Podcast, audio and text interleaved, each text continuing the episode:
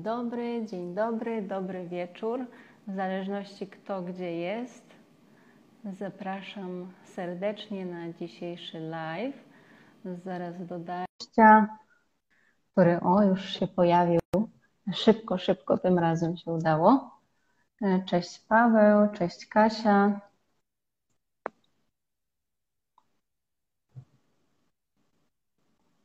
Zobaczymy, czy się uda dodać nam tutaj Mateusza. Cześć Aniu. Zaczynamy nasz kolejny live. Jak co tydzień o godzinie 18. E, jak co czwartek e, bardzo serdecznie Was zapraszam. Ci, którzy pierwszy raz z nami są, E, którzy pierwszy raz oglądają, mogą zajrzeć, no właśnie, tutaj kilka opcji. Na IGTV, e, które jest dostępne na profilu instagramowym Aleksandra Zalewska Indie. E, mogą też obejrzeć nas.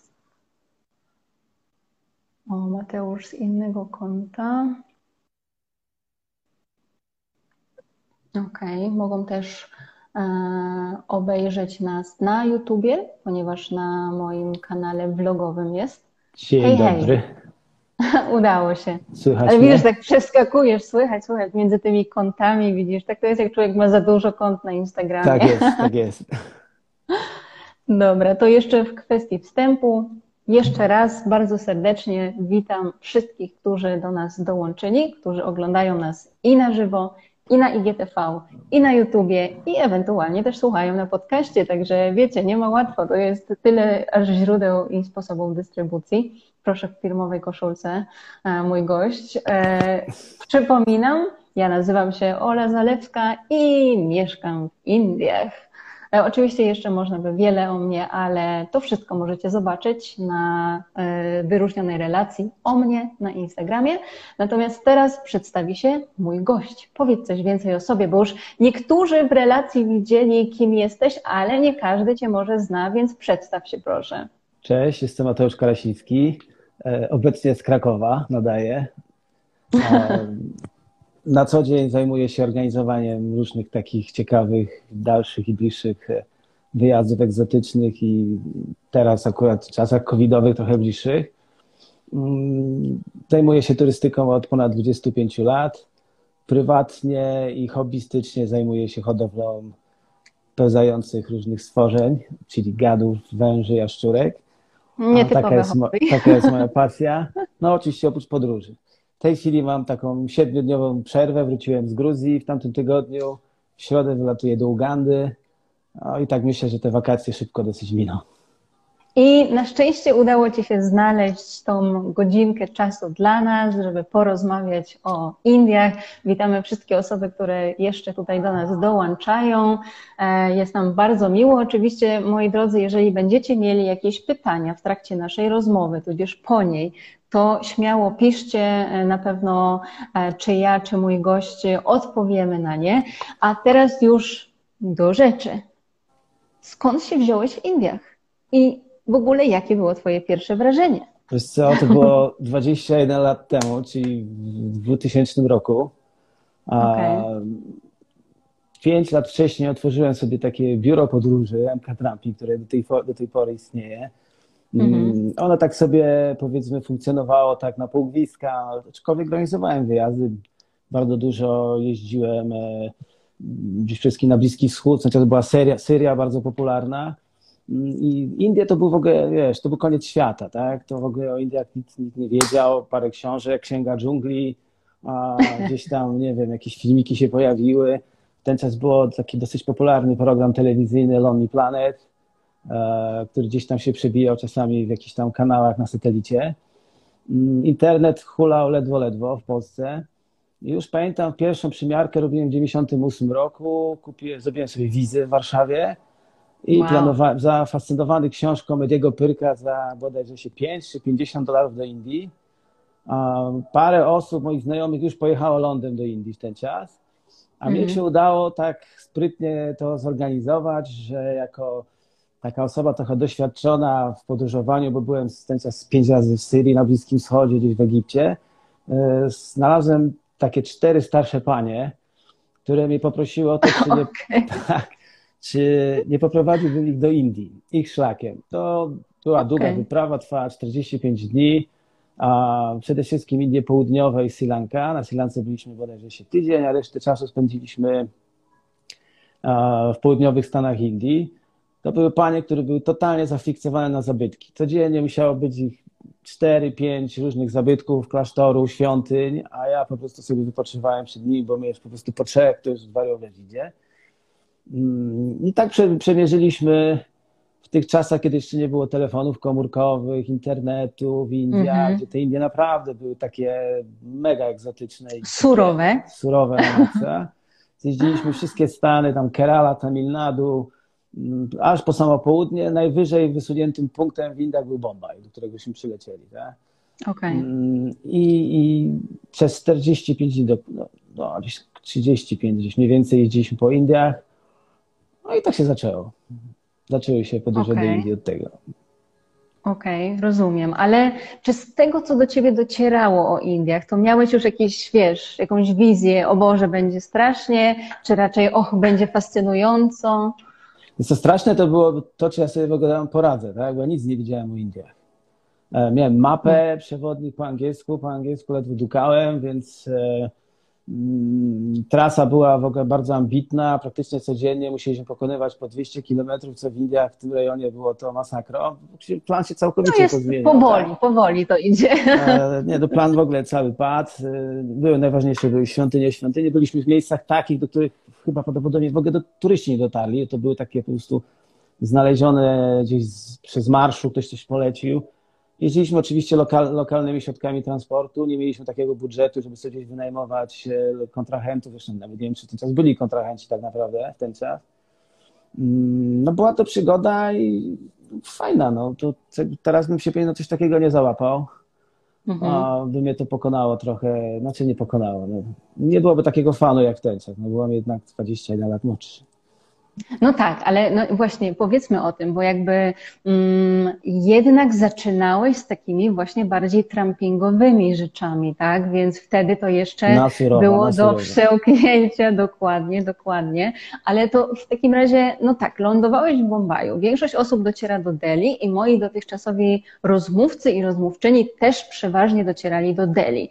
A jakie pierwsze wrażenia z Bombaju? Lądujesz, wychodzisz z samolotu i co, była pierwsza w nocy a, i to, co pamiętam, to upał i zapach. Zapach, ale nie taki, chyba jakiś gumy, z tego co pamiętam, taki nietypowy zapach, którego już gdzieś później chyba nie, już się przyzwyczaiłem do tych zapachów na lotniskach. No tak. Mm, ale była jakaś taka ekscytacja, przede wszystkim też panika, dlatego wylądowaliśmy w Indiach, myśląc, że sobie, nie wiem, weźmiemy coś z lotniska, czymś dojedziemy, czym żeśmy, do, nie, nie pamiętam.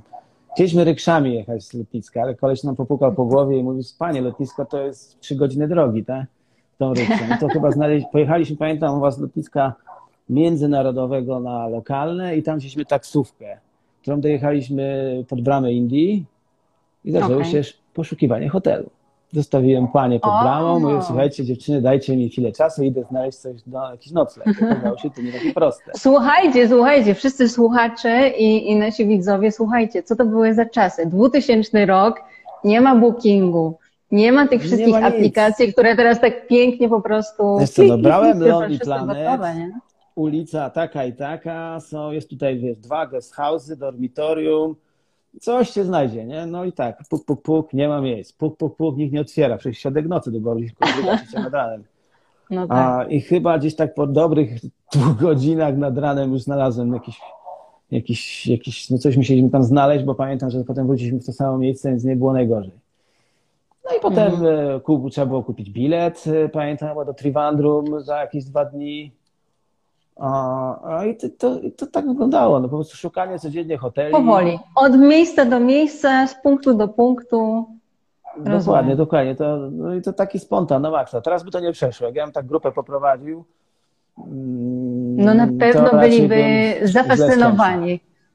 Znaczy, wiesz, na pewno parę osób by tak chciało, bo nawet mam takie, gdzieś tam ludzie się pytają, kiedyś to było fajnie, bo nie wiadomo, gdzie wylądujemy, samochód się zepsuł gdzieś po drodze, to trzeba było schodzić lokalsów.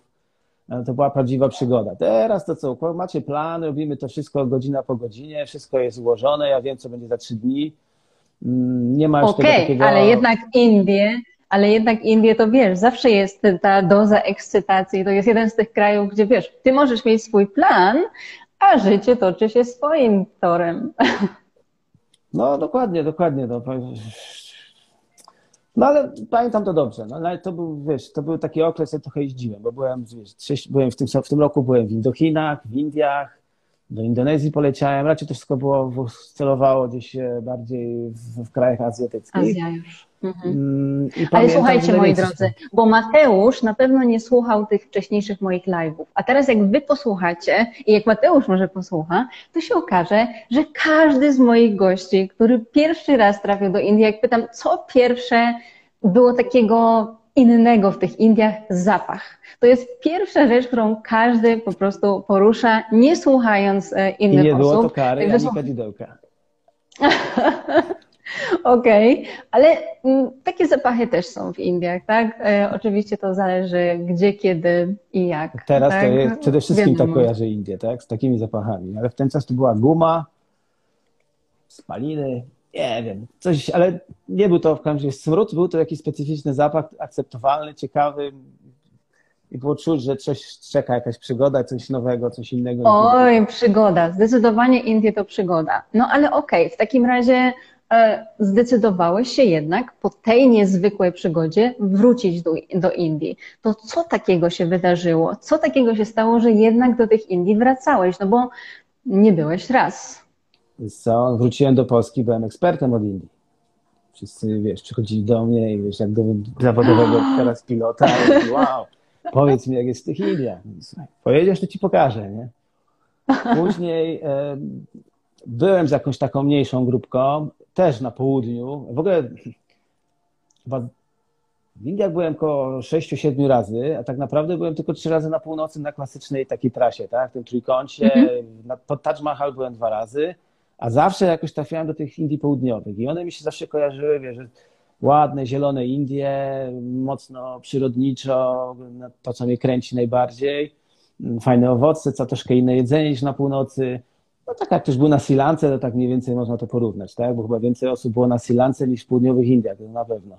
Mm-hmm, to mniej więcej i, i, i, i, byłem ekspertem, dlatego zacząłem jeździć z tymi takimi małymi grupkami. Potem doszkoliłem od Indii pilotów, którzy też byli. Znalazło się oczywiście parę osób, które z Indii znają już dobrze i zaczęli prowadzić grupy. A potem pojawiły się wyjazdy firmowe też ja nigdy nie byłem pilotem, nie jestem i nie mam zamiaru być pilotem wycieczek, bo nie mam takiej wiedzy merytorycznej, żeby opowiadać godzinami o zabytkach. Poza tym też no jakoś nie lubię stawać na przedzie autokarów, zdecydowanie czuję się lepiej z tyłu. Okay. Um, Bezpiecznie. Którzy wiedzą o co chodzi. Bezpieczniej. Zamykam grupę, sprzątam po wszystkich, robię wszystko, żeby było ok. Tak? Natomiast merytorycznie się tego nie nadaje.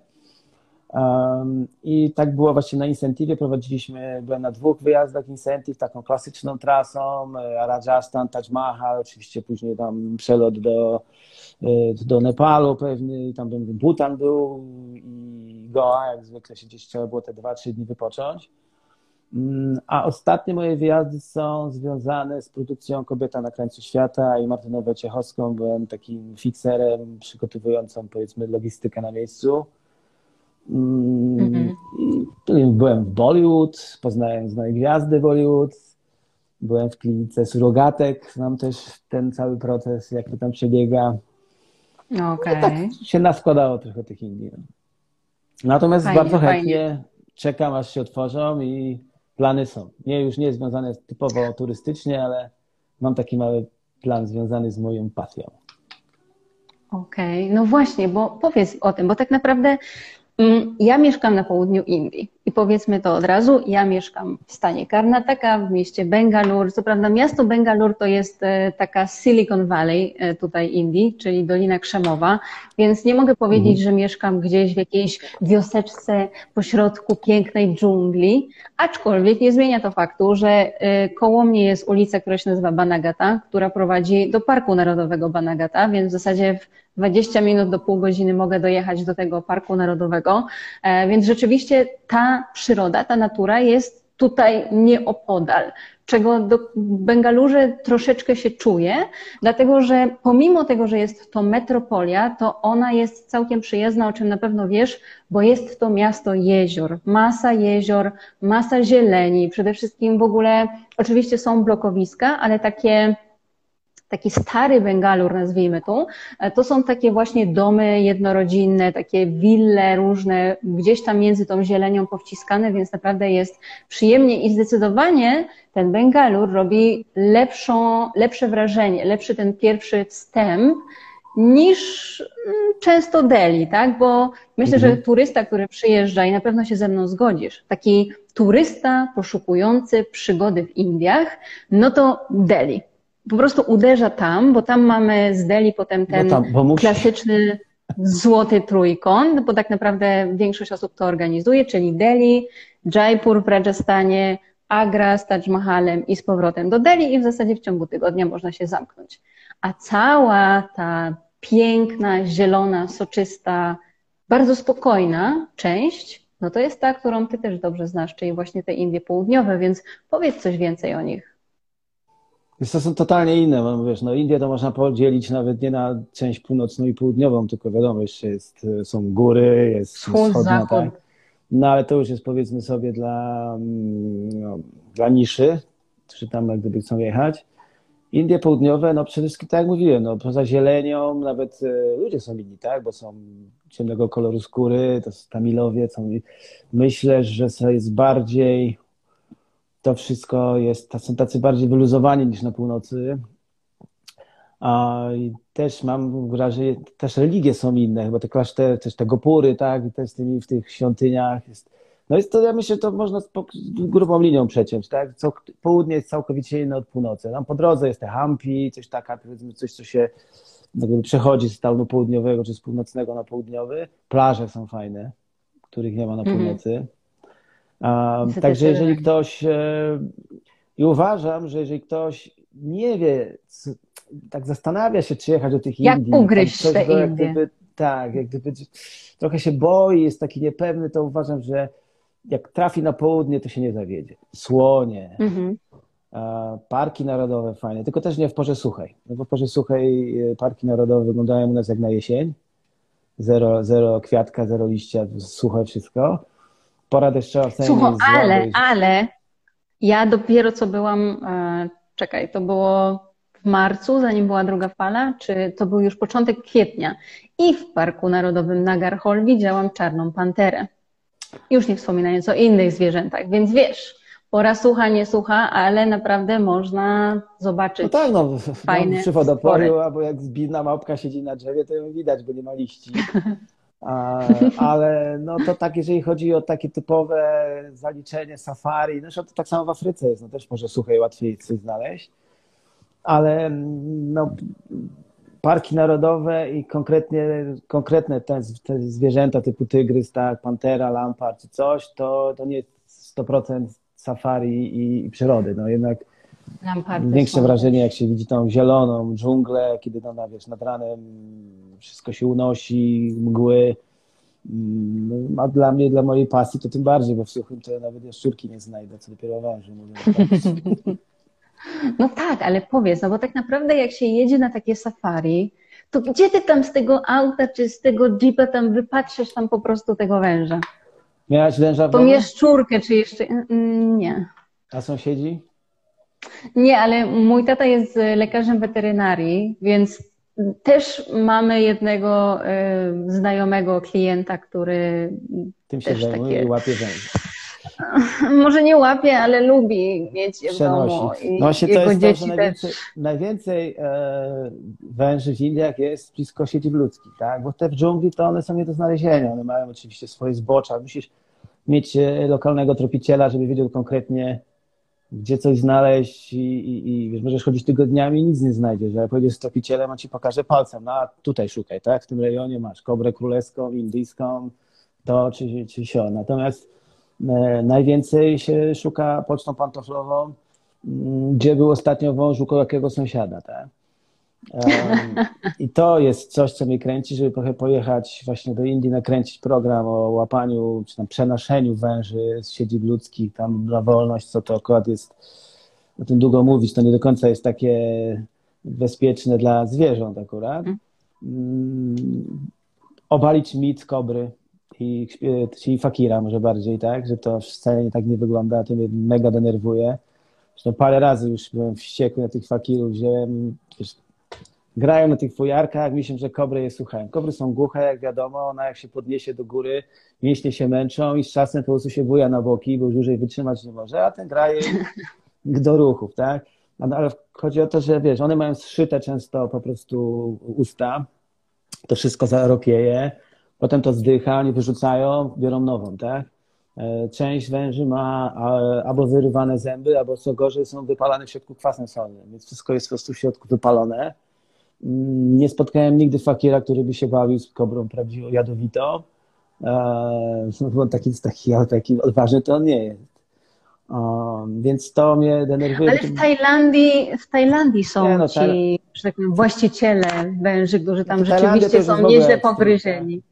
Bo, bo wszystko, nie, Tajlandia jest inna bajka, tam to oni męczą zwierzęta, bo w Indiach to przynajmniej jest kult węża, tam przynajmniej jest tej religii części. Tak, i to jest prawda. To jest prawda, że tutaj wąż jest czczony tak naprawdę i są świątynie węża, dlatego że mamy mhm. coś takiego jak dosza, E, czyli dosza na przykład wężowa i wtedy e, trzeba być bardzo miłym dla węża. Wręcz nawet są e, takie specjalne osoby, które przychodzą ci do domu z wężem, żebyś na przykład właśnie to złe oko mógł z siebie ściągnąć, bo I tam pogłaskasz czy nakarmisz węży się nie zabija i one są i dlatego oni dzwonią po takich specjalnych łowcach węży, którzy przyjeżdżają, odławiają. Szczególnie wiesz, jak masz, masz mię łańcuszkową czy kobrę na ogródku, to biegają dzieciaki, no to jest to ekstremalnie niebezpieczne, bo w końcu przecież to jest, nie wiem, paręnaście tysięcy ludzi rocznie ginie od węży. Przyznaję, że mam to szczęście niewątpliwe, chociaż z Twojego punktu widzenia pewnie nieszczęście, że nie spotkałam jeszcze węża w Indiach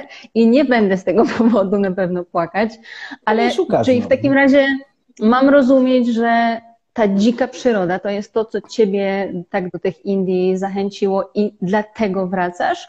Czy ludzie, jedzenie? Nie, nie, nie przede wszystkim. To jest, to jest między innymi, tak? Oczywiście ja uwielbiam kuchnię indyjską, nawet dzisiaj jadłem na obiad dal, żeby było dziwne, wiesz, tak się przygotowywałem do wywiadu, że... Ale po prostu jesteś że ten przygotowywałeś. Lankijski, tak, bo akurat trochę przypraw z ubiegłorocznej wyprawy, nie ubiegło, już czekaj, to już minęło dwa lata, tak? Rok temu to mi się dzieje mm -hmm. e, Trochę przypraw z Indii przywiozłem i tak raz dal sobie, bo ja jestem akurat wege, więc e, nie jem mięsa, zresztą... Ja też. E, zresztą wege zostałem lat temu siedem w Indiach właśnie, będąc w Gujaracie Pojechaliśmy z ekipą, pamiętam, e, kręcić program. No i załamka, bo nie ma ani mięsa, e, ani alkoholu. Co tu mhm. będziemy robić przez 10 dni? Więc dali nam, starali się oczywiście, robili nam to super, czela masala, takie. No jedzenie było genialne. Chłopaki tam płakali, na szczęście kurczak się znalazł, a ja mówię, wiesz co, ja już zostanę przy tej ciociorce, wiesz? Całkiem mi to pasuje. I tak od tej pory, 7 lat, już nie jem e, mięsa. Alkohol też jest. Czyli widzicie, jak ktoś chce przejść, wiem, wiem, ale o tym nie mówimy głośno, ale jak ktoś chce, ale słuchajcie, nie, nie, bo to jest dobry temat, bo nie wiem, e, czy wszyscy widzieli, czy nie, ale właśnie dzisiaj się pojawił na e, Instagramie nowy wpis mój o alkoholu w Indiach. To jest też ciekawy temat na pewno, bo e, no, myślę, że ty wiesz najlepiej, że są stany takie jak właśnie Gujarat, gdzie jest prohibicja po prostu, więc trzeba naprawdę się troszkę naszukać, wiesz, wiesz, żeby wiesz, gdzieś tam było, tam było, było coś takiego, że znaleźliśmy hurtownię alkoholu i można było wziąć ileś, pamiętam, butelek piwa i dostałem pieczątkę w paszporcie wbili mi pieczątkę, że wykorzystałem miesięczny limit alkoholu do pieczątki, tak? No i tak, a to było tych piw, to było, nie wiem, no, ze sześć butelek, no to sześć butelek na, na 8 osób. No i potem, wiesz, wszyscy żeśmy tam jeździli z tymi paszportami, podbijali nam te, te pieczątki i się skończył alkohol, ale potem mm, na, przy główna, w głównym centrum jeździli chłopaki na motorach i mieli flaszki z zapasem i sprzedawali. Także da, da, da radę. Dało się przetrwać, no, da, da, się przetrwać. Się przetrwać. Ale widzicie, tej flory jak chcecie... bakteryjnej to trzeba jeść, tak? Trzeba pić. No, jak chcecie przejść na dietę wegetariańską, to nie ma lepszego to... sposobu niż przyjechać do Indii. A w ogóle nawet, wiesz, tam gdzie masz mięso do te kurczaki, to przecież to, wiesz, to są takie sprintery, co biegają po drodze. Przecież tam mięsa to zero w tym kurczaku. Kosztuje to Jak w całej Azji. No, hmm. więc, y, więc tak naprawdę to mięso to tam Poza tym jest naprawdę dobre jedzenie wegetariańskie i nawet człowiek tak naprawdę nie wie, czy to ma mięso w środku, czy nie. I, i tak, dla kogoś, kto, e, kto chce zacząć, nauczyć tej kuchni, mm, albo jest na takim etapie właśnie, że zaczyna wegetarianizm, to faktycznie taki miesięczny wyjazd do Indii to mu pomoże w tym. Jest ogromny wybór i są przede wszystkim różnorodność, bo myślę, że to też wielokrotnie warto podkreślać, że kuchnia indyjska w Polsce, a kuchnia indyjska w Indiach to są dwie różne rzeczy. Bo ja na przykład ostatnio zajmuję się bardzo aktywnie tematem obalania mitów z blogów podróżniczych. I jak zobaczyłam wpis właśnie jednej pani podróżniczki, która ma, uwaga, 150 tysięcy followersów tylko na Instagramie, która napisała, że kuchnia indyjska słynie z tego, że jest taka nijaka i w zasadzie bardzo powtarzalna, to po prostu Wiesz, jak ktoś całe życie kotlety ziemniakami, to może być dla niego indyjska niejaka, bo nie ma jak gdyby w ogóle gustu kulinarnego i smaku, więc wiesz. Ale to jest szok, bo jak się podajesz, nie, nie, jak się podajesz, słuchaj, za e, blogera podróżniczego i kulinarnego, to wypadałoby trochę coś wiedzieć jednak o kuchni w Indiach, a to jest temat, nawet nie powiem rzeka, to jest temat ocean tutaj. Czy może kuchnia indyjska nie smakować? To się zgadza, tak? Bo jest, e, ma tą taką jedną linię. Jest jednak to kary, są te główne przyprawy, które no, tworzą tą kuchnię, tą, tą bazę. Mm, są osoby, które są e, powiedzmy uczulone na, na, na, niektóre produkty. Ja też czuję, że mam jednak uczulenie na przykład na któreś, nie wiem, czy na kurkumę, czy na coś, bo wiecznie, albo po prostu za dużo tego jem. E, ale może komuś to nie smakować. Natomiast nie można powiedzieć, że to jest niedobre i że ta kuchnia. No ale wiesz, to sobie pójdziesz, kupisz dosę, czyli no, ale tak naprawdę tak. opcji jest tyle, że myślę, że wiesz, dosa, czyli po prostu naleśnik taki z tłuczonymi ziemniakami w środku, albo sobie naprawdę, tym bardziej, że w Indiach, jak ktoś naprawdę nie chce jeść indyjskiego, to z tym też nie ma problemu. Oczywiście gdzieś na prowincji będzie gorzej, ale w większości miast macie no, włoskich knajp, a już nie mówiąc o meksykańskich, azjatyckich, różnych innych, tajskich i całej reszcie, więc na pewno i z indyjskich, i z innych coś znajdziemy. Ale powiedz mi, kontynuując naszą rozmowę, bo tak naprawdę podkreślmy to raz jeszcze, te wszystkie spotkania mają na celu to, żeby walczyć z tym czarnym PR-em, żeby obalić te wszystkie jakieś takie mity i e, to wszystko okropnego, co się mówi o Indiach i pokazuje. Nie są perfekcyjne, jak żaden kraj, ale no właśnie, czy zgadzasz się z tym, że jednak Indie mają bardzo czarny PR na Zachodzie? Więc ja nie wiem, czy mają czarny PR. No to tak się, wiesz, coś... zależy kogo zapytasz, tak? No bo umówmy się, no, no, no, ludzie nie wiedzą nic o Indiach. No jak się tym nie interesują, no to wiedzą tyle, co się w wiadomościach pojawi, tak? Że jest teraz w Indii to oczywiście wersja indyjska COVID-u. Wcześniej jakiś, nie wiem, pociąg się rozwali w Indiach, a w Indiach to to, a w Indiach to y, jest problem, y, tak, gwałtów i takich rzeczy. E, I tyle wiedzą ludzie o Indiach. Jeżeli raz na jakiś czas oglądam jakiegoś slamdoga i, i, i taka jest wizja Indii. Kto się zaczyna bardziej tym interesować, to widzi, że jednak w tych Indiach jest coś ciekawego. Mm, znam grupę osób, które zjeździły cały świat i powiedzieli, że do Indii się nie wybierają, e, bo syf, proste, a uwielbiają Afrykę, gdzie ten syf jest trzy razy większy, więc jednak to akceptują, a tego nie. Mm, bo gdzieś faktycznie z tyłu głowy jest ten taki stereotyp Indii. natomiast można Indię zrobić, jak wiesz, na mega wypasie i są takie hotele, że wow. Że mało gdzie takie są. Tak, oczywiście nie lubię tych hoteli, bo dobija mi ten kontrast wychodząc z takiego pięciogwiazdkowego hotelu tuż na ulicy, gdzie masz jest jak jest. Natomiast no Indie to, to jest to poza tak naprawdę, bo w Azji już nie masz takiej egzotyki. No może gdzieś w Tybecie, gdzieś e, w takich naprawdę trzeba poszukać gdzieś. E, no w Chinach się znajdzie. Nie, no ale to jest inne, tak, no, no, no, no na wsiach, tak, gdzieś tam e, na południu Indii. Ale takiej egzotyki, takiej, tak jak to, co ja ci mówiłem, co 20 lat temu, to, się, to, to, to chyba jest tylko w Indiach. No. Także no, mhm. A z tym. To jest prawda i ten, ten, temat ostatnio poruszyliśmy też z Maćkiem, bo Maciek właśnie próbował nadać jakiś taki, mówi, no to jest takie miejsce, gdzie jakby czas się zatrzymał i w ogóle ja mówię, nie Maciek. Indie to jest takie miejsce, gdzie masz wszystkie e, elementy czasu splecione w tym samym punkcie, bo masz i po prostu jakąś świątynię z VI wieku, i masz jakiś po tak. prostu super wypaśny wieżowiec, i masz jeszcze, wiesz, ludzi takich mega ze wsi, którzy po prostu wierzą w jakieś rzeczy, że strach się bać powiedzieć, a z drugiej strony ludzi, którzy są po prostu tak postępowi, że dziewczyna stwierdza, ojej, zaczęłam w ciążę, idę sobie kupić tabletkę po prostu aborcyjną, bo co mnie to tam, nie? Więc jakby i ludzie nie mają takiej świadomości zupełnie, że to są dość duże kontrasty, ale czy wydaje Ci się, że te kontrasty są na tyle ogromne, że można powiedzieć, że Indie się kocha albo nienawidzi?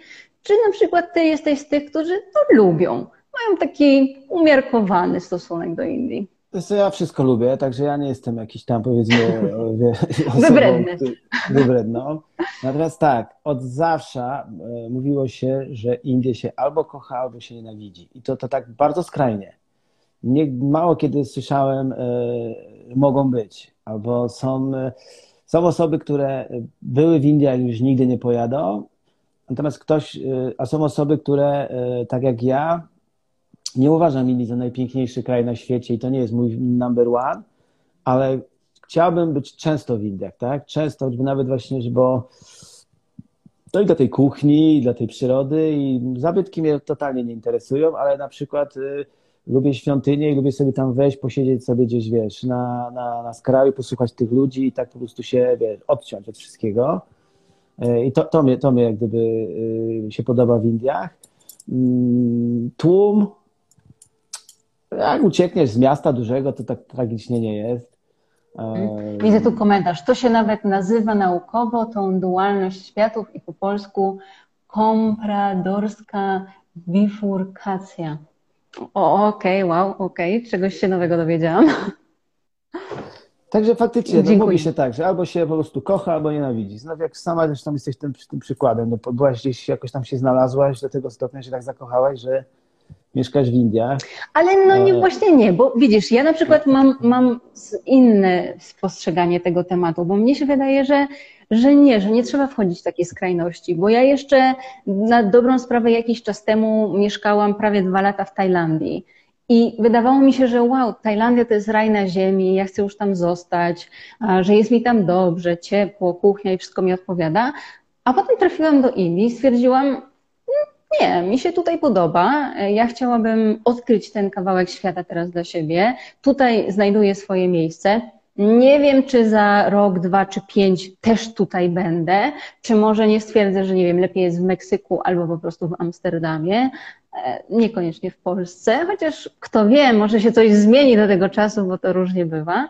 Więc ja nie mam chyba właśnie takiego skrajnego. Co prawda, oczywiście, zanim przyjechałam do Indii, miałam bardzo skrajne postrzeganie, tak jak większość osób, na zasadzie nie, tam to nie, bo to dla mnie to tak nie te warunki. Ale naprawdę, no jeżeli się nie śpi po prostu po słabych hostelach, bo nawet nie powiem po hostelach, po słabych hostelach i po słabych takich dwugwiazdkowych hotelach, tylko w normalnym standardzie trzy gwiazdki, to spokojnie te trzy gwiazdki indyjskie można porównać do trzech gwiazdek europejskich.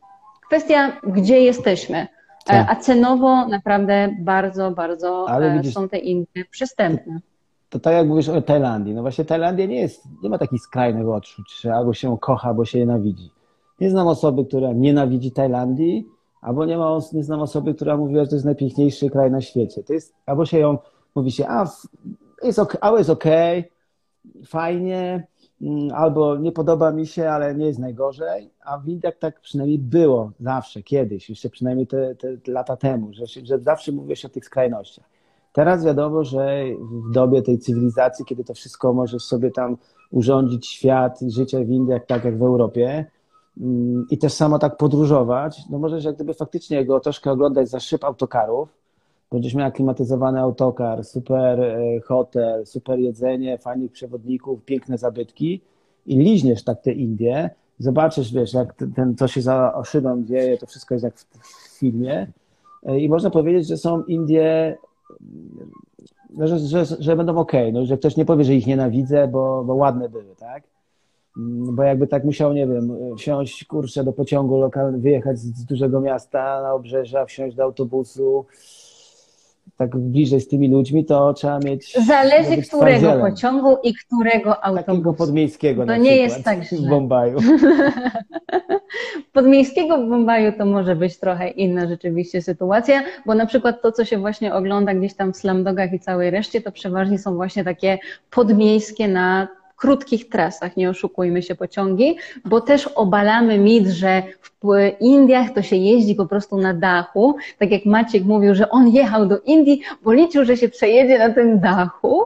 E, no nie, wystarczy po prostu teraz, nawet nie trzeba się dopychać do kasy, Siadasz sobie na kanapie, rezerwujesz sobie miejsce w pociągu, na telefonie, kulturalnie. E, poza tym, jak jedziesz takim pociągiem, to wsiadają tylko osoby, które mają bilety, więc tak jak w naszym, nie wiem, PKP Intercity, plus PKP Intercity płacisz bardzo dużo pieniędzy tak naprawdę za krótką trasę, gdzie dostajesz butelkę wody wysublimowaną, a tutaj w Indiach, jak jedziesz na takiej trasie czasami dwudniowej, to dostajesz śniadanie, obiad, kolację, herbatę, przekąskę, a jeszcze przy okazji cię wszyscy dokarmią tam po drodze, no bo no a skąd jesteś, zmieniło. a co ty tutaj robisz? To się troszkę się zmieniło. troszkę się zmieniło, to prawda. Jechałem, jechałem no, ponad 10 lat temu. Teraz raczej autokarami się jeździło, tak?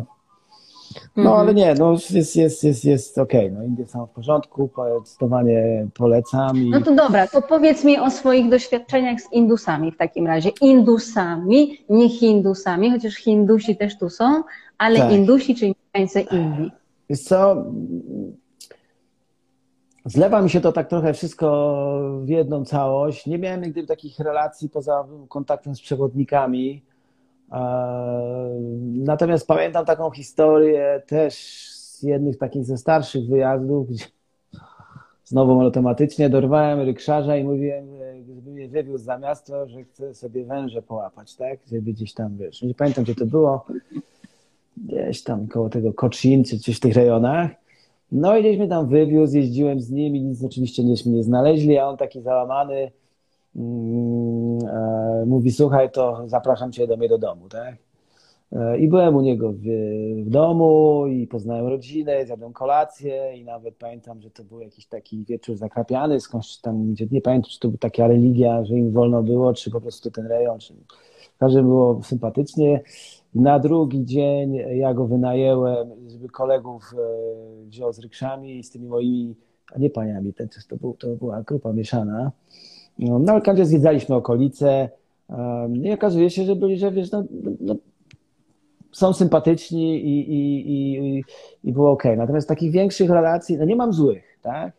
Nie mam złych. No tam wiadomo, że no, czasami są złe takie, jak powiedzmy kręciliśmy program, gdzie przy dworcach kolejowych szczególnie chodzą ci panowie z tymi patykami tam cię przepędzają, masz pozwolenie, pokazujesz, mam permit, wolno. Nie, nie wolno, nie wolno, nie ma, tam patykiem cię będzie. No to bierzesz większy patyk i go poganiasz, tak?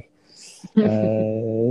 Nie, nie, wyciągasz po prostu 100 rupii z kieszeni i już cię wtedy pan nie pogania. No, tak, jak mu dasz 100 rupii, to pięciu cię będzie poganiać za chwilę, więc lepiej dać wziąć większy patyk. No.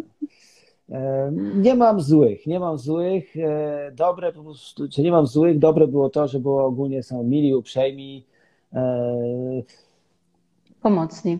Pomocni, no niekoniecznie kumaci zawsze, no bo to ich takie, wiesz, pokażę ci drogę w prawo, a tam nic nie ma, albo niewiele wiedzą, a kończy starają się. No. Są tacy, jacy są. I... Bo widzisz, bo w Indiach to trzeba wyjaśnić od razu. Indusi mają to do siebie, że oni zawsze chcą ci pomóc. I jak ty ich zapytasz, czy wiesz na przykład, gdzie jest świątynia taka i taka, to oni nawet jak nie wiedzą, to bardzo chcą ci pomóc. Więc oni wtedy zrobią tak, czyli to znaczy, że wiem i on cię wiem. po prostu będzie chciał zaprowadzić tam, chociaż nie do końca będzie wiedział może, gdzie to jest, ale po prostu z potrzeby takiej. Pamiętam no, jedną tak. historię, jak byłem w świątyni i ukradli mi buty. I szedłem na bosaka i jakiś biedny... To rzeczywiście dawne czasy. Tak, i, i, i, pamiętam, że dał mi swoje klapki, e, a szedł na bosaka i zaprowadził mnie do sklepu z obuwiem. I kupiłem sobie klapki. No to to pamiętam też. To bardzo dawno temu. No dawno, dawno, dawno. Mm, a co już nie na pewno, Ale na pewno miałeś jakieś takie klapki, że wiesz, że już po prostu łohoho i wtedy nie, takich no, nie było. Adidasy jakieś kolorowe pewnie im się komuś spodobały, no. Albo Dokładnie. Były, nie, powiem Ci, że, że ja mam kolorowe e, adidasy, takie pomarańczowe i jak idę do świątyni, i nawet jak gdzieś jestem już pod koniec dnia, jest wieczór i w ogóle już tam pozamykają te stragany i wychodzę z tej świątyni i na tym chodniku, gdzie to jest, wiesz, w centrum miasta, stoją te moje klapki jak byk i nikt się ich nie tyka. Także myślę, że to zależy, gdzie jesteś i może jaki masz rozmiar. Nie, nie, też nie, nie, wiem, czy ktoś to ukradł, czy po prostu, może ktoś mi po prostu tak schował, żeby mi nie zginęły i, i ja ich nie znalazłem. Zaopiekował się.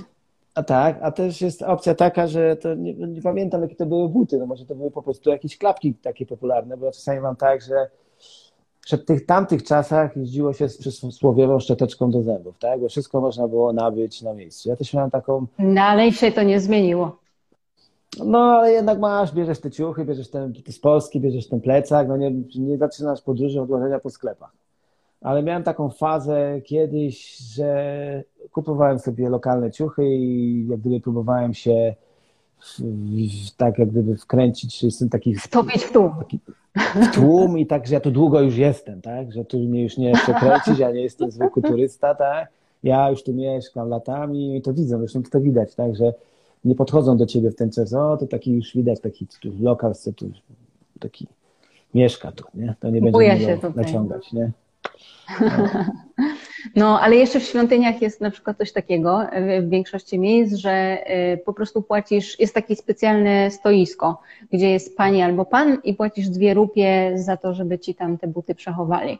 I wtedy są na pewno, na pewno bezpieczne, bo przyznam szczerze, że jeszcze jak mam grupy w Indiach, to mi się nie zdarzyło, żeby komuś zabrali buty. Także spokojnie, kochani, co nie zmienia faktu, że nie musicie klapkach Dolce Gabbana przyjeżdżać do Indii, możecie wziąć takie po prostu jakieś wygodne, miękkie obuwie. Wiesz co, lubię na przykład, ja lubię też, e, e, jak bardzo często jeżdżę gdzieś po świecie, zaglądać do dzielnic e, indyjskich, wiesz? To nazywa się dzielnice hinduskie?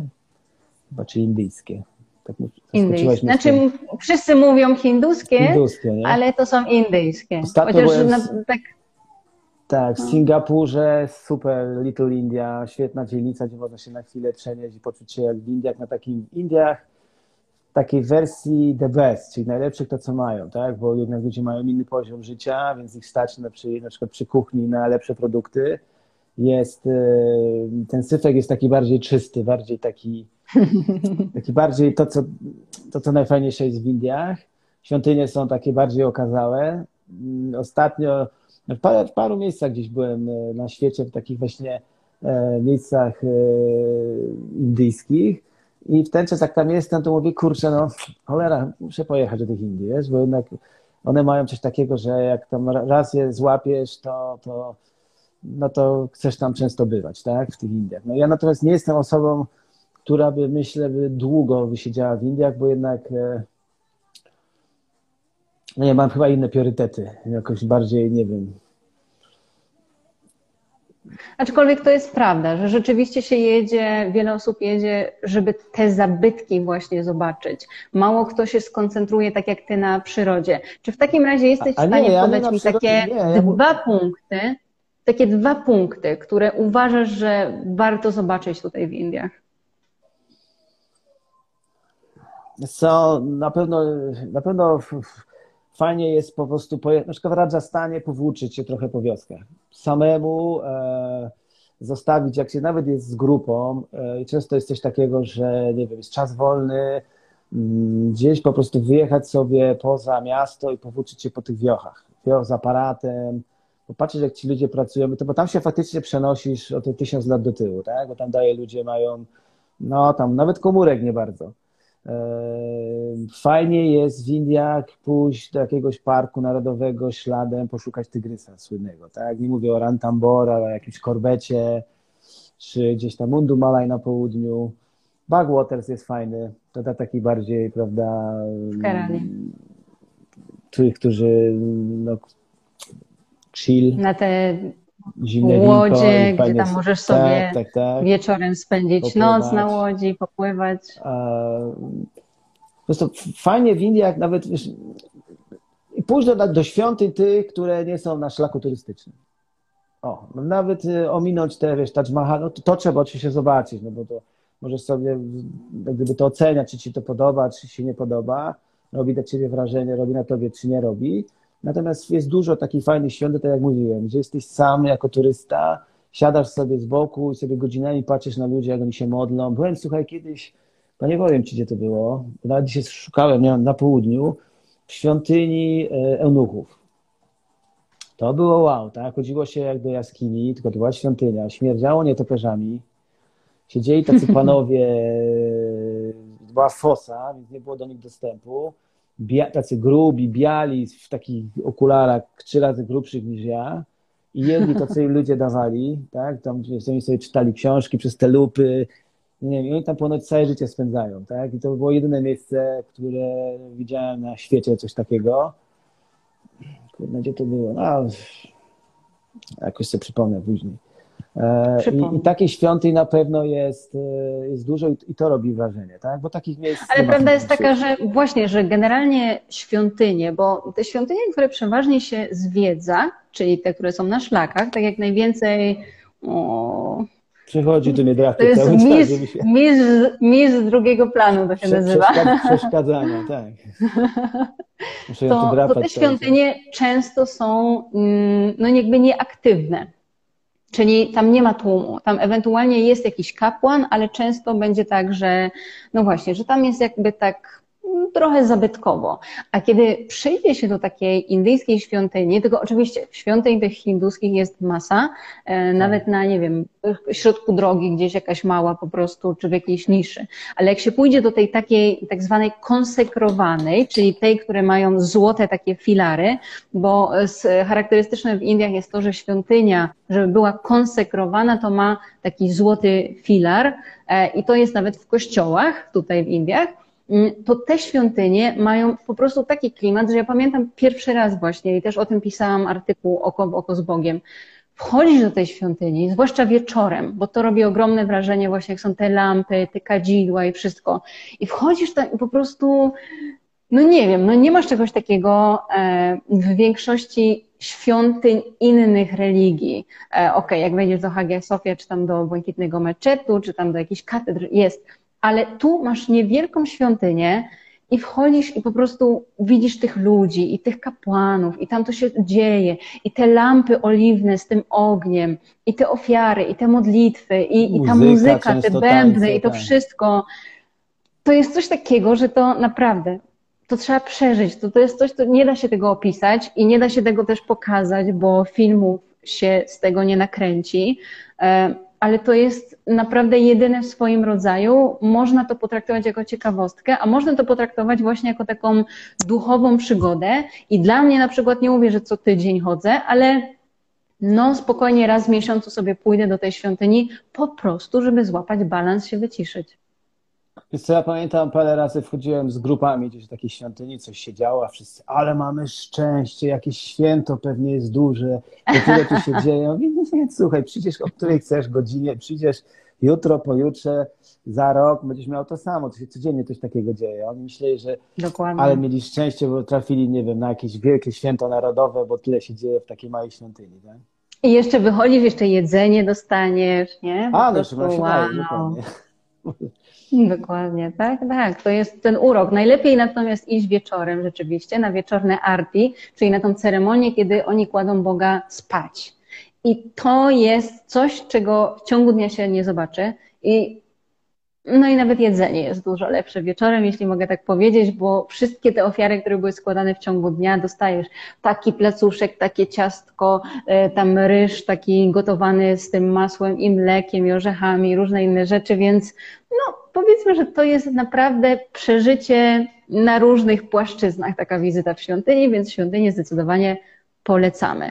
Mm, ale w takim razie, mm, jak już o jedzeniu, no to twoje ulubione indyjskie dania. Wiesz co, no, na pewno masala dosa, tylko w Polsce jej nie zjesz, bo ostatnio w Krakowie były food trucki i mieli masala dosa i nawet chyba są dalej. No ale umówmy się, to jest y, przepaść, tak? Ktoś tam gdzieś coś słyszał, widział, może jadł, ale to nie to samo. Dal, tak jak już mówiłem, ja jestem akurat, mam wersję lankijską z mleczkiem kokosowym i, i to bardzo czysto. Zimą to praktycznie raz w tygodniu musi być. No i moje takie topowe, które lubię w Indiach, a już w zasadzie już sam robię, to jest czola masala, tak? Czyli ciecierzyca ze szpinakiem, tofu, lecz na mleku kokosowym. I to są moje topowe. Natomiast ja, ja bardzo często w Polsce, ostatnio gdzieś w Berlinie byłem, to jak widzę hinduską, to bym tam szedł pierwszy. Tak? Jestem sam, to idę. Znaczy jak jestem ze znajomymi czy z rodziną, to niekoniecznie. Tak? Zawsze mają te inne kuchnie pierwszeństwo, ale ja do hinduskiej myślę, że spokojnie raz w tygodniu mogę chodzić. Bo to dla mnie jest. Mhm. No, ale prawda jest taka, i, i to sobie powiedzmy szczerze, że znalezienie dobrej indyjskiej knajpy w Polsce jest bardzo trudne, bo ja niestety ze swoich doświadczeń właśnie to też wspominałam już kiedyś, zanim przyjechałam do Indii pierwszy raz, po moich doświadczeniach z kuchnią indyjską w Warszawie, dwóch różnych, żeby nie było, no stwierdziłam, że mm, nie, będzie ciężko, więc muszę spakować te wszystkie swoje, wiesz, saszetki z różnymi owsiankami i całą resztę, żeby jakoś przeżyć. Tak. No i się okazało, że nie, że jednak kuchnia indyjska poza Indiami niewiele ma wspólnego z kuchnią indyjską Indiach, co no, oczywiście to wynika też... z dopasowania do klienta, nie? No ale to też jest tak, że no, produkty mają inne. No, no, wiadomo, przyprawy są te same, ale jednak jakość tych warzyw jest trochę inna. No do niego tak samo jak i wiesz, no, na tajskiej kuchni nie zrobisz w Polsce dobrej, znaczy dobrej, no, oryginalnej, tak? Bo Dobrą zrobisz, ale tak. No. Oryginalnej. No, Takiego pattaja jak w Bangkoku, no to nie zjesz. No dokładnie, no, ale, ale no, kuchnia indyjska gdzieś jest tam u mnie na top 3, tak? Z kuchni świata. Więc to też jest jakiś tam pretekst, żeby jeździć okay. do tych Indii. To jest, to jest zdecydowanie. Chociaż nie każda kuchnia ma tyle wyboru wegetariańskiego, to trzeba przyznać. No, teraz wróciłem z Gruzji, to się trochę namęczyłem, powiem szczerze. Domyślam bym tym raczej nie miał problemu. No, to wiesz, no, jest jakby, jest tam taki kult ayurveda, yoga, wege i to wszystko się tam, wiesz, to, to też, tak się, też tak się Indie kojarzą niektórym, tak? Hare Krishna, nawiedzeni ludzi, hipisi. No jest takie grono. Zresztą tak w tych moich początkach tych lat, te, te 15-20 lat temu, no to to byli przede wszystkim e, główni podróżnicy do Indii, tak? Ci by się zalokować gdzieś na Goa, mieszkać tam od dola, nie wiem, o dolarze dziennie. W jakimś ashramie. Tak, albo gdzieś w tych chatkach przy plaży, palić jointa, e, leżeć na plaży o, okay. i zaliczać. To ja z ashramem już poszłam zbyt daleko. Inna, no. inna forma długości. No ale no, albo tak, albo tak, bo to czasami, bo tak jak się ten dolar skończył, to trzeba było przeżyć, to się szło do ashramu, tak? Bo tam było no, zadanie. No okay. i potem wiesz, wszystkie pieniądze od rodziców, to potem na plażę, nie? I potem to okay. taki wracał później, że był dwa miesiące w Indiach. Wow, dwa miesiące, coś ty widział. No, wiesz co, no fajnie na tym Gocha było. Już dwa miesiące spędziłem, ale jest India na całe, tak? I to byli tacy też podróżnicy w ten czas, co potrafili wjeżdżać na półtorej roku i byli w Tajlandii, dookoła świata. Byli w Tajlandii e, ten czas, pamiętam, gdzieś na Pukecie i na Goa. I to przez półtorej roku spędzili, tak? I czasami udało im się trochę przejechać z lotniska do tego miejsca. No, no cóż, Teraz czasy się zmieniły, ale przyznam szczerze, że no właśnie, jak zaglądam na niektóre blogi podróżnicze, e, to łapię się za głowę, e, co tam ci podróżnicy mądrego nie wymyślą, ale o tym wszystkim w stories. Natomiast powiedz mi, e, czy uważasz w takim razie, po tym wszystkim, co przedyskutowaliśmy, że Indie jednak do nich trzeba dojrzeć, że to nie jest kwestia może wieku, ale właśnie takiego dojrzenia do etapu jestem gotowy na Indie, jestem gotowy zaakceptować Indie takie, jakimi są, bez oceniania? Nie, najpierw trzeba dążyć w ogóle do chęci podróżowania i poznawania świata. Może tego zacznijmy, tak? Bo co tu masz dojrzewać? Widzisz, wiesz, no, trzeba wziąć też, no nie tyle na klatę, no jak chcesz po prostu zobaczyć świat, zobaczyć takim, jakim on jest, to trzeba go spróbować, no i nie trzeba dojrzewać od razu. Jak się będziesz przygotowywać, czytać, no to tak do każdego kraju się, bo do Afryki też trzeba by się niby przygotować, dla kogoś, kto gdzieś z tyłu głowy chciałby jechać do Indii, ale się boi, to może tak. Musi się do tego przygotować, trochę poczytać, e, e, wy, wyłączyć wszystkie media dotyczące wiadomości dotyczące Indii i przeczytać wszystkim to, po, wszystkim, po co tam chce jechać, tak? I wyciągnąć te takie najfajniejsze rzeczy e, i na pewno się nie rozczaruje. A to, że tam zobaczy śmiecia, krowę na drodze, no to przecież to jest, to jest najfajniejsze w tym wszystkim tak naprawdę. Okej, okay, rozumiem. To w takim razie, jeżeli ktoś się rzeczywiście nas słucha lub ogląda i stwierdzi, a ja bym się tak przygotował jednak, to co byś radził takiej osobie, nie wiem, przeczytać, obejrzeć, albo może lepiej czego nie przeczytać i nie obejrzeć? Co, no można sobie tu akurat tak szukałem parę jakichś rzeczy. No można zacząć, prawda, od tego, tak? Podstawa. Natomiast nie do końca to pokaże. Podstawa W najlepszym y, ten. Można Ustalmy, to są lata 80. Tak, można, no ale się nakręcić na Indię. No można sobie księgę dżungli oglądać, też są klimaty indyjskie, które nie, indyjskie, które nie mają nic wspólnego z prawdą. Można sobie tego Slamdoga odświeżyć, który pokazuje tą taką trochę czarną stronę Indii, no, taka, która jeszcze mniej więcej jest. No na pewno no, dla mnie do końca te filmy bollywoodzkie nie są do końca do przetrawienia, ale można spróbować. spróbować. Ale słuchaj, bo to zależy które, bo naprawdę są bardzo dobre filmy historyczne. Ja co tydzień wrzucam jakieś tam propozycje. Coś tam i się naprawdę... parę razy oglądałem i nawet się to dało oglądać. Oglądałem ostatnio serial y, Daily Crime, coś takiego. No mhm. akurat to nie jest reklama e, nie, nie jest. Indii. No ale co, co, najlepiej, żeby się przygotować, to trochę po, pochodzić po YouTubie i zobaczyć, bo naprawdę są ludzie, którzy montują fajne filmy, filmiki e, kolorowe, ładne, nie, nie przedstawiające problemów, tylko pokazujące, jak ładnie jest w Indiach, tak? Trochę się zajawić na nie, no. Może mieć te właśnie, mieć tą chęć zobaczenia, nie wiem, tego Taj Mahalu, czy zobaczenia, nie wiem, Rajasthanu, tej swojej takiej mahara, klimaty Maharadżów i to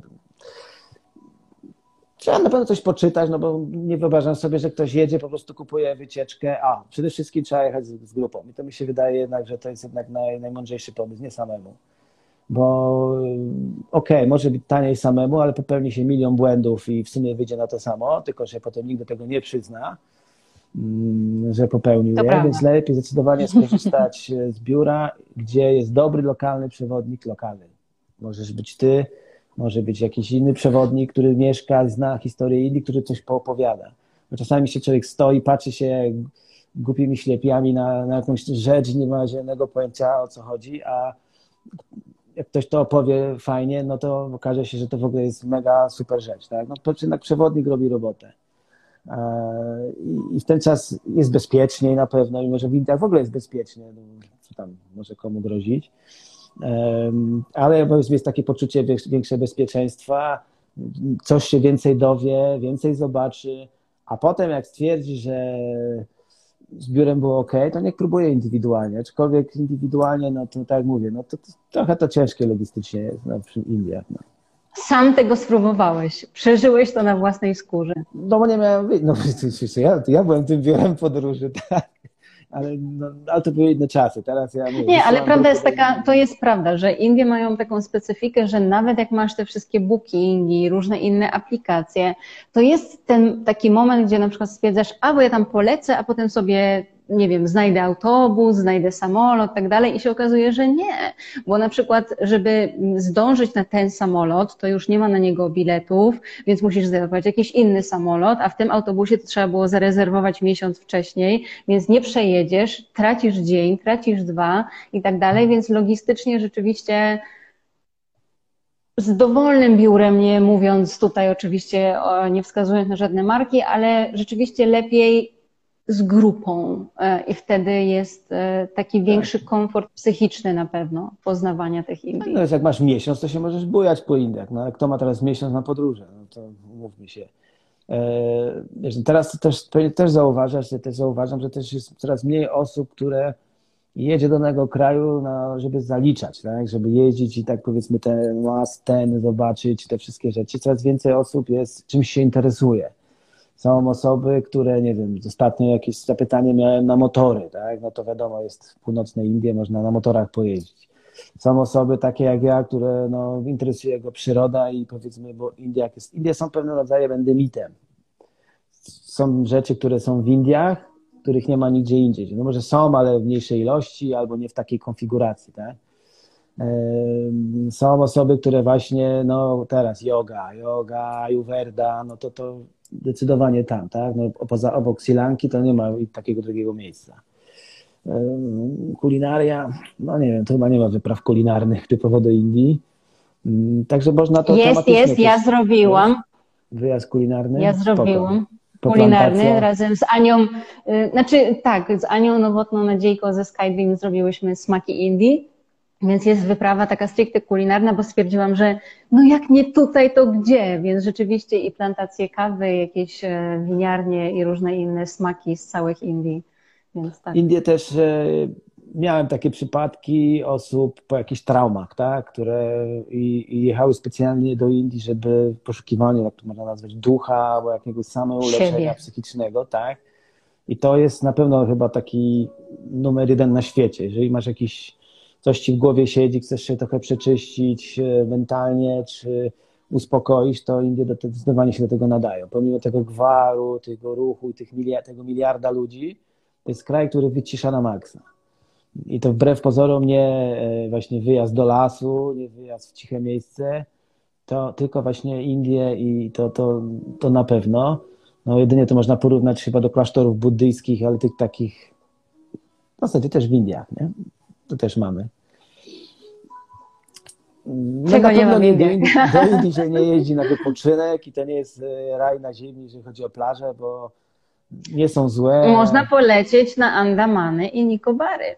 I wtedy no, masz jak tak. na Malediwach. No jest, zgadza się. A nie ma takich tłumów. I nie ma takich tłumów. Kiedyś były Andamany, pamiętam, bardzo popularne. Nawet miałem grupę, która próbowała się dostać do plemienia Jarawa. Mam jakieś tam wstępne zdjęcia robili z łódki, a to było też lata temu. Teraz mam nadzieję, no wiesz, no teraz jak to wróci wszystko do normy, to zaczną się pewnie wyjazdy klasyczne, spokojnie. Zobaczymy, jak to wszystko będzie wyglądało po. Ale twoja największa indyjska przygoda w takim razie, czy to była, powiedziałbyś, że to była ta pierwsza, kiedy właśnie biegałeś od tych drzwi do drzwi, próbując y, zarezerwować kolejne noclegi, czy na przykład, no jednak wiesz, nie każdy jeździ z Martyną Wojciechowską, nie? No to, no to są dwie różne rzeczy. No z Martynem jak się jeździ, no to jest robota, tak? Tam przede wszystkim oni sobie działają, a ty siedzisz na krawężniku i czekasz, kiedy skończy się plan zdjęciowy, ewentualnie musisz mieć, masz tam plan, sobie zorganizować jedzenie na daną godzinę, e, no, tam przygotować samochód, jakiś tam mm, jakiś tam, no to, co ma być, oni mają pracować, mają mieć wszystko przygotowane na tip-top, a moim zadaniem jest to, żeby tak było, nie? żeby nie trzeba było czekać na jedzenie dwie godziny, żeby samochód przyjechał o tej samej porze. E, I, i, i to jest, oczywiście wchodzisz w dany temat bardzo dokładnie, no bo jak zrobiłem program o klinice surogatek, surogatek e, w Anand w Gujaracie, no to wiesz, poznawałem rodziny, które się szukają, potrzebują tego dziecka, więc plusy i minusy akurat a to nie temat akurat tutaj, czy to jest no fajne, tak, ale to jest, to jest, tak, to jest bardzo tak. ważny temat i z punktu widzenia Indii i Tajlandii w tej chwili. No, no i świata ogólnie, tak? Przede wszystkim. No, jeżeli to mhm. jest twój wybryk, bo tobie się nie chce rodzić dzieci, a chce, żeby ktoś dla ciebie urodził, to jest chore. No ale są małżeństwa, które po prostu się bardzo kochają, chcą mieć dzieci i żadna inna forma nie daje im możliwości, to, to jest okej, okay, bo widziałem parę Norwegów, którym e, oczywiście rodzi, urodziła to hinduska i dziecko było blond z niebieskimi oczami, tak? No i to było jakby 100% to dziecko tych Norwegów urodzone przez hinduskie. No, hinduska, dzięki, która dzięki temu mogła wreszcie wyjść z glinianego domu, e, wybudować sobie mieszkanie i zaopiekować się swoją trójką dzieci i żyć dosadnie, do, do, do, normalnie do końca życia, tak, za te pieniądze. Także to dużo opowiadać, no tak. ale nie Dwie strony medalu, takie, dokładnie. Takie Fajnym wydarzeniem było, jak byłem w porze deszczowej, ale takiej po prostu ekstremalnej porze deszczowej w Bombaju i szliśmy drogą i wpadłem do studni. No więc no, musiałem wypłynąć z tej studni, bo po prostu wiesz, no masz zalaną e, drogę i nie wiesz, co, co, druga studnia nie ma przecież, jest wyciągnięty z ten włas, nie? Um, no i pamiętam taką sytuację mega śmieszną. Nie powiem ci nazwiska, przyjechała jedna z największych gwiazd e, Bollywoodu takim pięknym, wielkim Mercedesem, ubrana na biało i wychodzi na plan zdjęciowy, otwiera kierowca drzwi, ten wychodzi, o jest, w kupę w las, nie? Od razu, w w tym białym garniturze, nie? To jest taki urok Indii niestety. Klasyka kina, klasyka, klasyka kina po prostu. No, miliarder, wiesz, Bollywood, tu mu drzwi otwierają, a ten pierwszy, co wchodzi na krowiego placka. Nie, ale taka prawda, wiesz, nie, nie miałem jakichś przygód takich... E, to też mi się trochę niestety, no trochę jeżdżę i przez te 25 lat mi się te przygody rozmazują trochę. Um, ogólnie przygodą był mój pierwszy na pewno wyjazd do Indii i, i, i i to będę najbardziej pamiętał. I to takie właśnie szukanie tych świątyń, których, których nas teraz nawet nie pamiętam. I, i, I pewnie nawet tam... drugi raz tam nie trafił. Jest to, no, prawdopodobnie nie, no, bo to było gdzieś w środkowym Tamil Nadu, po prostu jakieś takie w każdy, jak jechaliśmy na odcinku 100 kilometrów, w każdej miejscowości musieliśmy się zatrzymać i zobaczyć, jaka tu jest świątynia. A Tamil Nadu świątyń nie brakuje. No, jest od groba. No. Była tylko, wydać było Gopurę jakąś w odległości, jedziemy, zobaczymy. I właśnie trafialiśmy na jakieś nieziemskie te świątynie niektóre były. Właśnie między innymi z tymi e, e, eunuchami. Mm, a potem pamiętam, że spotykaliśmy się pół roku później po tym wyjeździe i te panie pokazują mi zdjęcie i Mateusz, ty, powiedz mi, gdzie to było, bo my nie pamiętamy. 100 tysięcy świątyń, po prostu na, nasz pstrikały, zdjęcia im się wymieszały, bo też czas się zdjęcia robiło albo slajdy, Rozumiem. a ja główkowałem, Dokładnie. bo ja nie wchodziłem do połowy z nich, bo coś tam nowego odkryję, tak? Poza tym ja siedziałem, rozkminiałem, gdzie dalej jechać. Eee, więc to, to najbardziej jest jak gdyby przygodą. No, no, natomiast fajnie też, tak, zdecydowanie myślę, że jak ktoś by chciał jechać pierwszy raz do Indii, to poszukać fajnego programu. Nie takiego klasyki, tak, typu wiesz, złoty trójkąt i do domu, bo to takie jest liźnięcie Indii tym taką turystyczną marszrutą, gdzie masz dobry hotel, masz te tłumy turystów, idą wiesz, do tego Taj Mahalu, Fatehpur Sikri, potem jedziemy do Jaipuru, po drodze ta sama wioska, tak, e, w Delhi te same świątynie, wsiadasz do samolotu i znasz takie Indie no takie jakby z no. Polska typu Kraków, Oświęcim, Wieliczka, Warszawa i do domu, tak? Czyli Dokładnie. niby topy, ale na przykład dla mnie nie. To właśnie poszukać takich y, wyjazdów Zgadza jak twój, na przykład smaki Indii, czy coś takiego, no, takie perełki, tak? Małe, mało znane i to w ten czas myślę, że masz większy kontakt z kulturą indyjską. Pewnie. To w takim razie na koniec jedno zdanie, gdybyś mógł podsumować, dlaczego warto pojechać do Indii? Jak byś zachęcił ludzi, żeby rzeczywiście powiedzieli, no dobra, może masz rację, może jednak ja też coś w Indiach dla siebie znajdę. Jest co, po prostu jeżeli ktoś chce poszukać prawdziwej egzotyki, to jest jedno z ostatnich miejsc na świecie, gdzie może ją poczuć, tak? Krótko i na temat, bo i taki w pełnej krasie takiej, żeby zobaczyć e, e, fajnych ludzi, fajne świątynie, fajne zabytki, fajną e, przyrodę, czyli takie combo, wszystko naraz, tak? To zdecydowanie Indie są number one. Okej. Okay. To naprawdę dobre, rzeczowe podsumowanie. W takim razie bardzo Ci dziękuję. Moi drodzy, z tej strony Ola Zalewska. Moim gościem był Mateusz, ja właściciel biura podróży MK Tramping, więc jeżeli macie ochotę, to zapraszamy bardzo serdecznie. Bądźcie z nami, bądźcie z nami też za tydzień o 18, bo będzie nowy gość, może gościuwa e, tym razem. E, udało się do tej pory i tak, i tak. Oglądajcie nas, e, bądźcie z nami na moim Instagramie, na Mateusza Instagramie. Zobaczcie, co on tam będzie w tej Ugandzie wyprawiał. Tak, tak, goryle, szympansy i parę fajnych. Będzie się działo. Dzięki Ci wielkiej, do zobaczenia, Dziękuję do usłyszenia. do widzenia.